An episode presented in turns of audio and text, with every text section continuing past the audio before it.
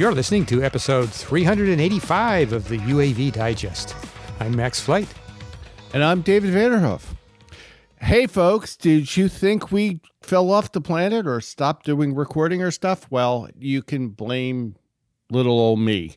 Um, I have spent the last month of October running around at the museum for um, the museum's 25th anniversary and basically had no time to um, do one of the joys of my life, which is podcasting. And I've left left Max in the lurch, but he was traveling, so we were being lazy and making excuses. So, but we're back, and hopefully we'll be back consistently. But it's it's good to be recording again, Max. It is absolutely, David, and I hope we remember how to do this because it's been a while. Yeah, well, we'll we'll see. But let's see. Let's talk about drones and fair chase, autonomous agile flight, thermal mapping to reduce heat loss, trick or treats. Where's the Amazon delivery drones we were promised? UAS over wildfires and a LAANC update or Lance update. See, we've forgotten how to say the words. so I guess we should get started. What do you think, Max? David, I'm eager to get started.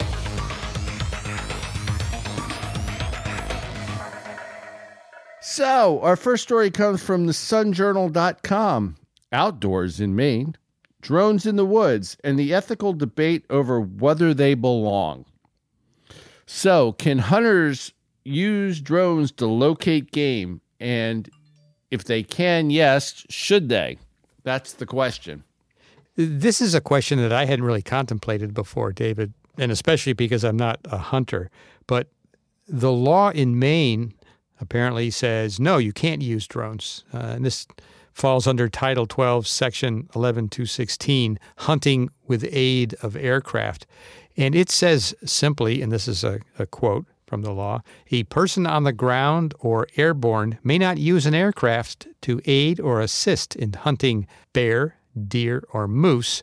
And then a subsequent section defines aircraft. They're defined as a machine or device designed for flight. So I would say that a drone falls under that definition.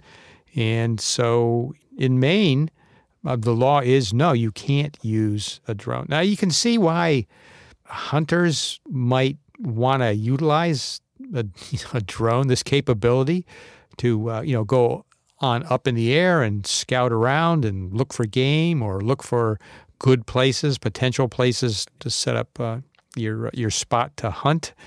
I mean, I would imagine it's being a you know a really attractive tool to those who hunt.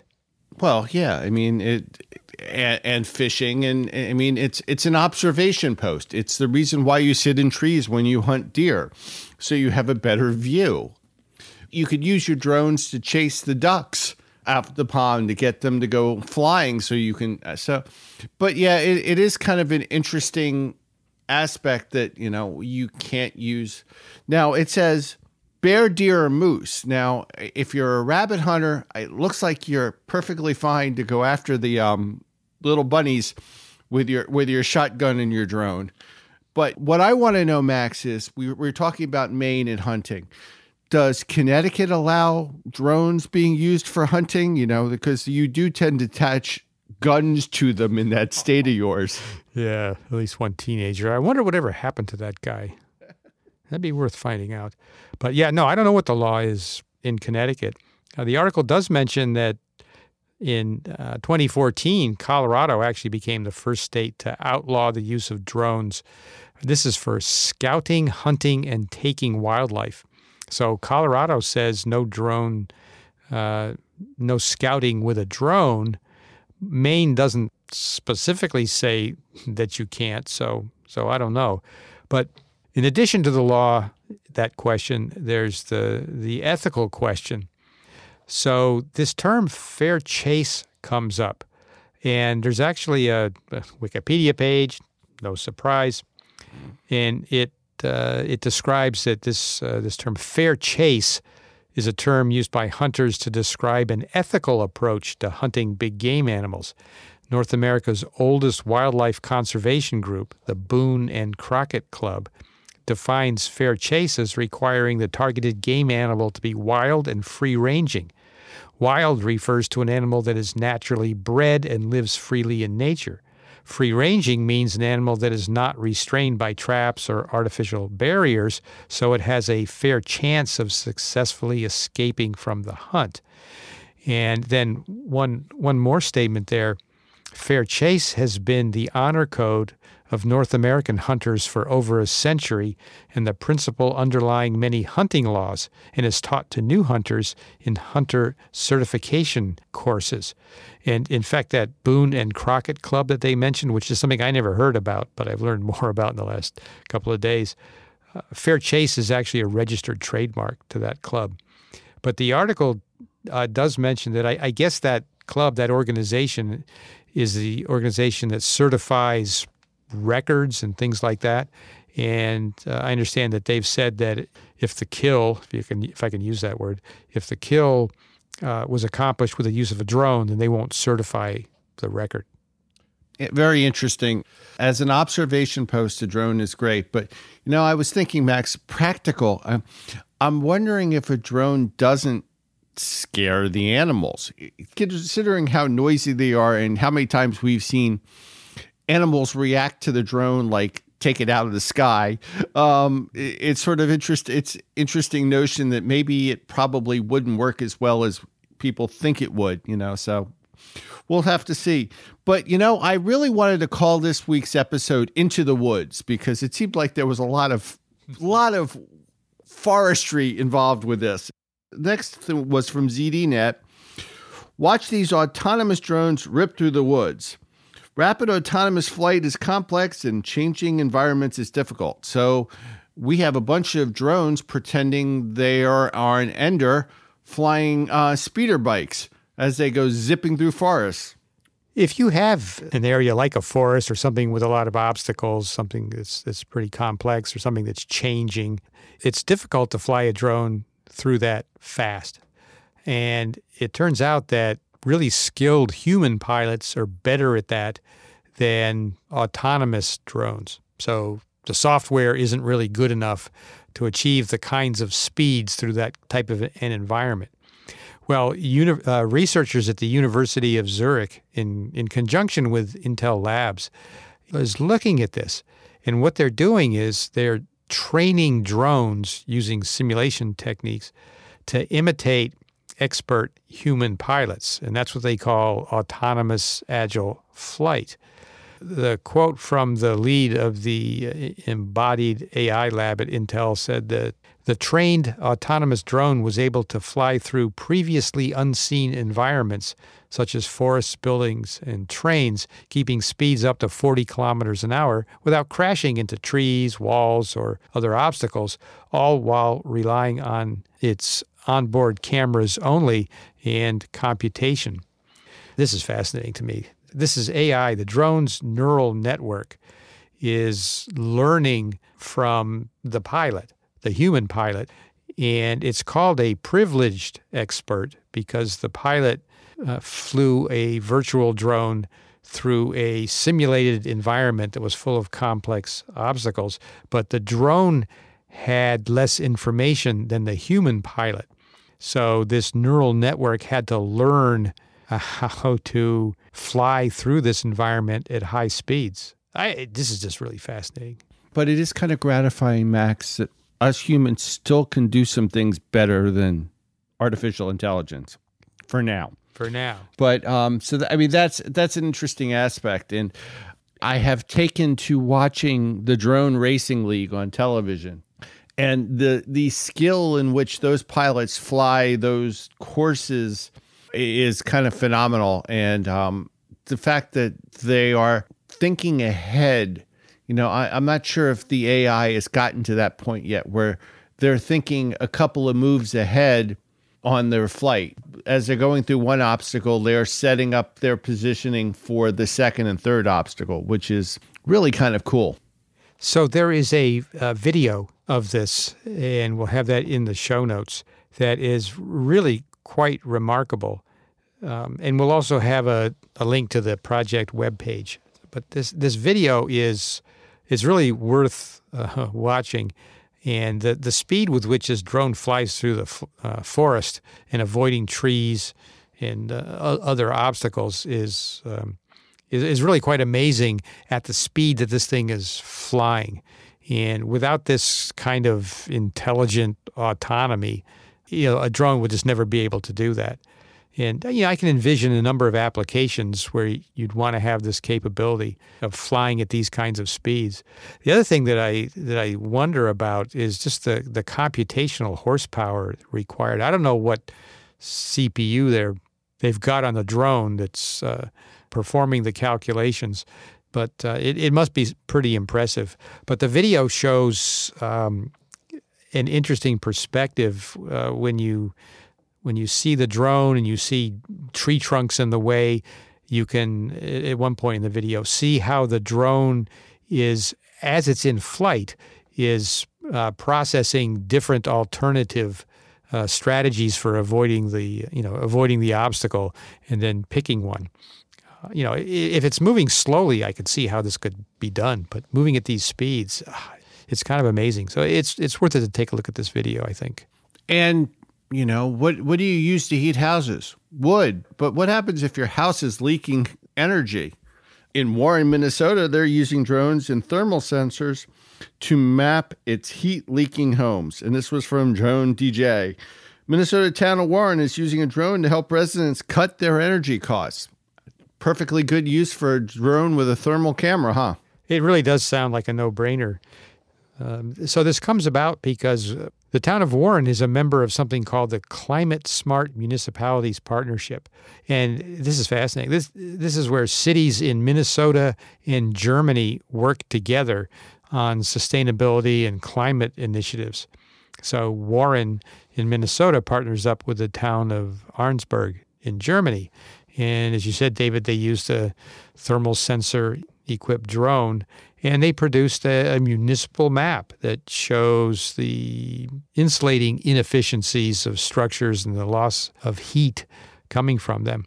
But they had some resources that they drew upon because they didn't really have a budget to do this, I guess. But it turned out that there were resources close by.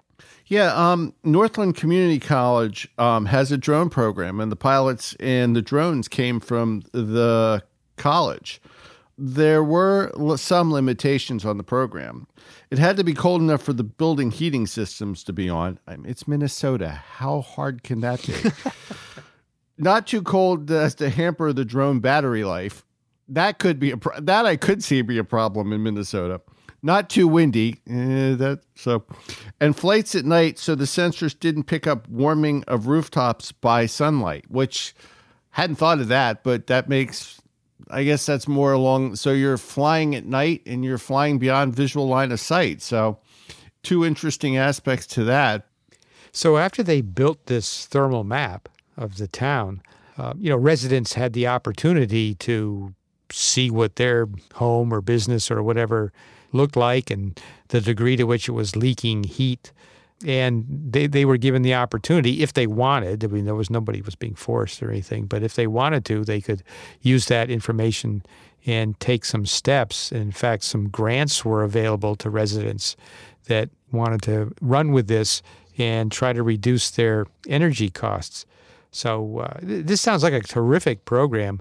I understand some other cities around the country uh, have caught wind of this and are interested in, in learning from Warren and implementing them in their own uh, in their own towns. I, I, think this is something that would be uh, really advantageous to a number of communities that are interested in reducing their energy consumption. So you're saying it's a hot program, Max? It's really hot. After all these years, I would love to see the thermodynamics on your farmhouse. Oh, this thing is leaky as Yeah. Well, built 1835 roughly. It's an old leaky house. Well, we are recording this the first week in November, but I, I thought we should at least mention um, Halloween and trick or treating. And Drone DJ again um, has a compilation of drone videos and photos, including a drone light show in Dallas of various events that occurred during the spookiest night of the year. They did kind of pull together a really interesting collection of, uh, of videos and also some stills, but uh, they had things like the flying witch drones. That, that's something we've seen in the past, and I think that's a crowd favorite. You dress up a little drone as a as a witch, and then or a ghost, or a ghost, and and use that to terrorize the children and the adults, I guess, because that's pretty unexpected. And they had uh, some uh, examples of trick or treating robots and some robots that had costumes on it. But um, David, this youngster in Australia, I thought this was pretty hysterical. Yeah, he got dressed up as a wing delivery drone. That's you know? great. I love it. But, you know, he was picking up packages, I mean, or candy, not delivering them. Right. Um, there was a drone show in Dallas uh, with 150 drones and some others. So definitely check out the link in the show notes. It's definitely worthwhile, even though we're just slightly past um, Halloween. It's a good way to revisit, you know, and quite a interesting uses of drones where you probably wouldn't might not have thought of. It's fun, and you know what? It might give people some ideas so that they can start planning for next year. Yeah, absolutely. That brings us to a segue. It's let's talk about planning, or what we thought was being planned, or and what we were told was going to happen, but didn't. It's 2021. What happened to drone delivery? Amazon was supposed to start by 2018, and here's what happened instead. This is from Time.com. Back in 2013, Amazon announced an experimental drone delivery service. I remember that. Do you remember that, Max? Of course. We were all excited about that, weren't we? Everyone. We were, but it's almost 2022 and no drone delivery service. So the article um, kind of addresses that uh, mostly towards the end. Um, there's a lot of uh, discussion or explanation of uh, how drones have been used and sort of what's transpired. But uh, they note that um, Amazon Prime Air is still committed to delivering packages by drones, according to their statements. But they do say, quote, we are pioneering new ground and it will continue to take time to create the right technology and infrastructure to safely deliver packages to customers. So I think one of the answers to why is it taking so long is that it's taking a long time to figure out just how do you do this there have been hurdles that weren't foreseen back in the early days in 2013. It seemed like you just got a drone, it carried things, and it took off and it landed. And it seemed a very simple process. But if you've listened to this show and you're in the, involved with the industry, you know that it's not. One of the things it says is it's been paced by the FAA, you know, and the FAA has been very slow to or very very deliberate to protect its airspace. So permissions and things haven't gone exactly the way Amazon expected or anyone else expected. And I wonder if they just didn't know. You know, the Amazons, the Googles, the so you know so forth, just didn't know uh, because you're talking about technology companies that are used to getting an idea and going executing out, it. executing it, implement it. If it doesn't work quite right, then modify it. There's always version 2.0, and if that doesn't work, 3.0, and and so forth. And I wonder if they just didn't have a full appreciation for the regulatory environment that they were in, and the you know the way that the FAA has historically worked, which is to you know be slow and methodical, and the goal is safety, not how do we get this technology out there as fast as possible.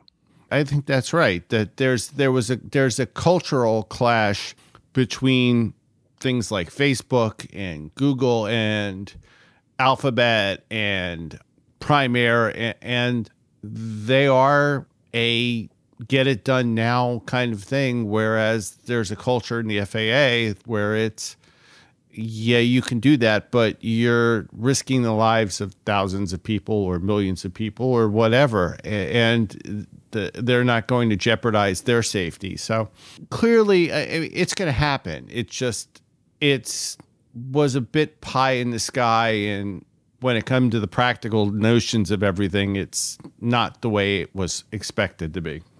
And there's also the issue of, uh, you know, being kind of blinded by the possibilities and not thinking about the the details, uh, the implications, what has to be in place in order to pull it off. Uh, you, you, know, I think people, I, you know, I think myself included, in the early days were uh, just so excited about the possibilities that you know you didn't think about the practicalities. the practicalities of it right? The, the love of my life is um, constantly reminding me that it's just not practical. So yeah i mean it's coming but max if it had already happened we'd still have we would have nothing to talk about. A lot less to talk about that's for sure So let's talk about a rotor fixed wing drone that used extensively over the Schneider Springs file. And this is from um, theaviation.com or fireaviation.com. In August and September, Schneider Springs fire in Washington burned more than 107,000 acres. L3 Latitude Engineers FVR 90 unmanned aircraft was used to monitor the fire. This is becoming more the norm. It is. And uh, this story and the next one relate to the use of UAS during this fire. And they talk about some really different applications. But in, in this article, they talk about this FVR 90. It's an eVTOL, basically, for electrically powered rotors to take off and land. And then it transitions to horizontal flight. There's a rear mounted propeller that's got a gas powered engine and it's quite capable. It's also it's pretty large too, but it, it, can fly for up to 12 hours. Can fly at an altitude of 10 to 12,000 feet, and what they used it for during this fire was with uh, video cameras, the usual uh, visual video cameras, but also some heat sensing infrared sensors, and they use it to to map the fires uh, and transmit images to the ground in real time. There's a video about this that we'll talk about in a few minutes. But in that video, I'm pretty sure I heard them say that there was a Zoom link as as part of this, so that those who were involved in you know in the firefighting effort, and I imagine there were large numbers of them, uh, I guess they could they could watch the uh, you know the view from the drone in real time, um, and they flew this primarily um, at night when other other aircraft couldn't be flying. And it's easier to detect fires. It, well, it's it's the same reason why we weren't looking at roofs in Minnesota during the day. Exactly. And so, of course, they had a, a special authorization granted from the FAA to fly the aircraft BVLOS within this temporary flight restriction, this TFR. And so, yeah, I mentioned the video. Uh, the video is really fascinating. I thought this was a uh, was a great video, and you get to see you know how they did this, and of course the uh, the drone itself, and how it contributed uh, in, in, a really valuable way to this uh, this firefighting effort. Yeah, it's nice to hear drones helping the situation instead of preventing aircraft from flying. Mm. And our second story also comes from fireaviation.com. Unmanned aircraft on wildfires. What have we learned? Incident management teams used other drones on the Schneider Springs fires. Like one was a Type 3 UAS, was used at night for plastic sphere dispensing, burning operations. So, in other words, firebombing or setting a fire line to stop the fire. This is pretty cool. I, did we talk about this once? This is where you have this plastic sphere and glycol is inserted into the plastic sphere that's got potassium permanganate in it. And then the uh, the sphere is released from the drone, and then you get this exothermic reaction that ignites on the ground. And th- this is where you are trying to um, stop fire with fire. Stop fire with fire, right? Controlled burns, I guess, is maybe the, the, the phrase I'm thinking of. So this UAS was used for that purpose uh, um, primarily. And it was particularly useful because this drone could get into areas of the fire where other aircraft uh, couldn't go or areas that had so much smoke that other aircraft couldn't fly in there. Uh, so that was uh, apparently really effective. And so uh, the article describes some benefits of using these uh, these drones and some challenges as well. But some of the benefits, including uh, included having better intel, uh, able to manage risk by limiting exposure. Uh, the UAS were quite useful for identifying spot fires, and uh, smoke was not a limiting factor during this PSD or recon operations other things uh, reducing human exposure. The UAS could cover a lot more ground than a person on foot. That's that's kind of an obvious one, and being able to use them uh, during night uh, night operations meant no conflict with other aircraft. So those were some of the the benefits of using UAS in this firefighting mode that they mentioned. But they also uh, identified a few challenges as well. Yeah, and some of these are fairly obvious. Some of them are um, not so obvious. More aircraft increase increases the coordination of the workload. Air operations and ground operations must coordinate on priority incidents. There were only a few UAS modules available. Not knowing what products the UAS can provide, having no set standards. So that's that's kind of important.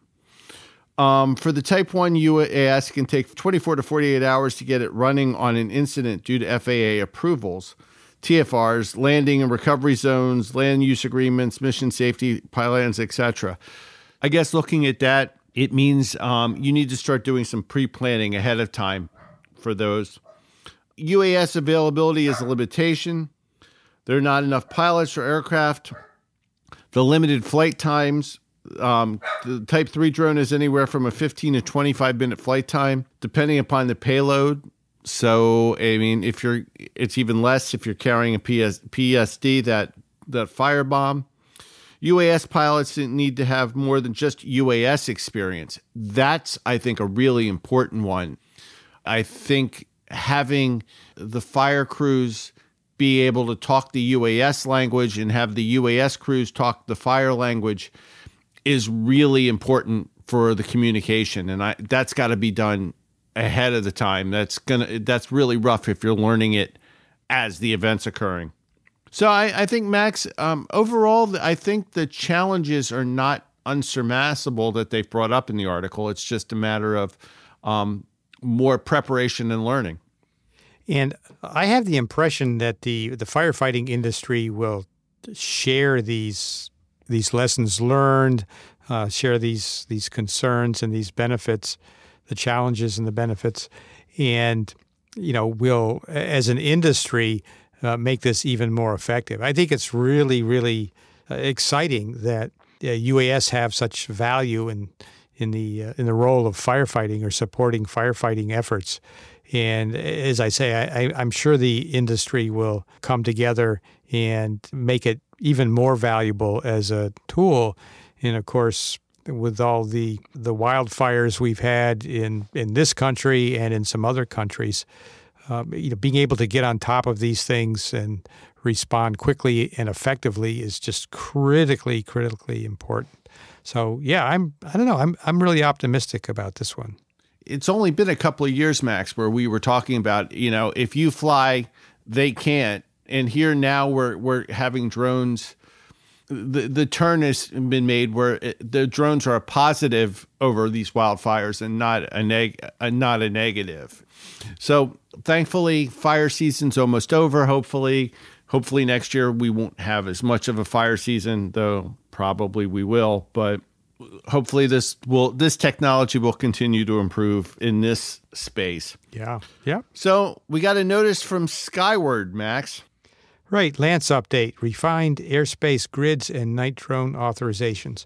So the FAA has a, a, new ver- uh, version, the latest uh, generation of the low altitude authorization and notification capability, also called LAANC, which uh, introduces some new things uh, authorization requests for nighttime drone flights in controlled airspace, uh, as well as refined airspace grids.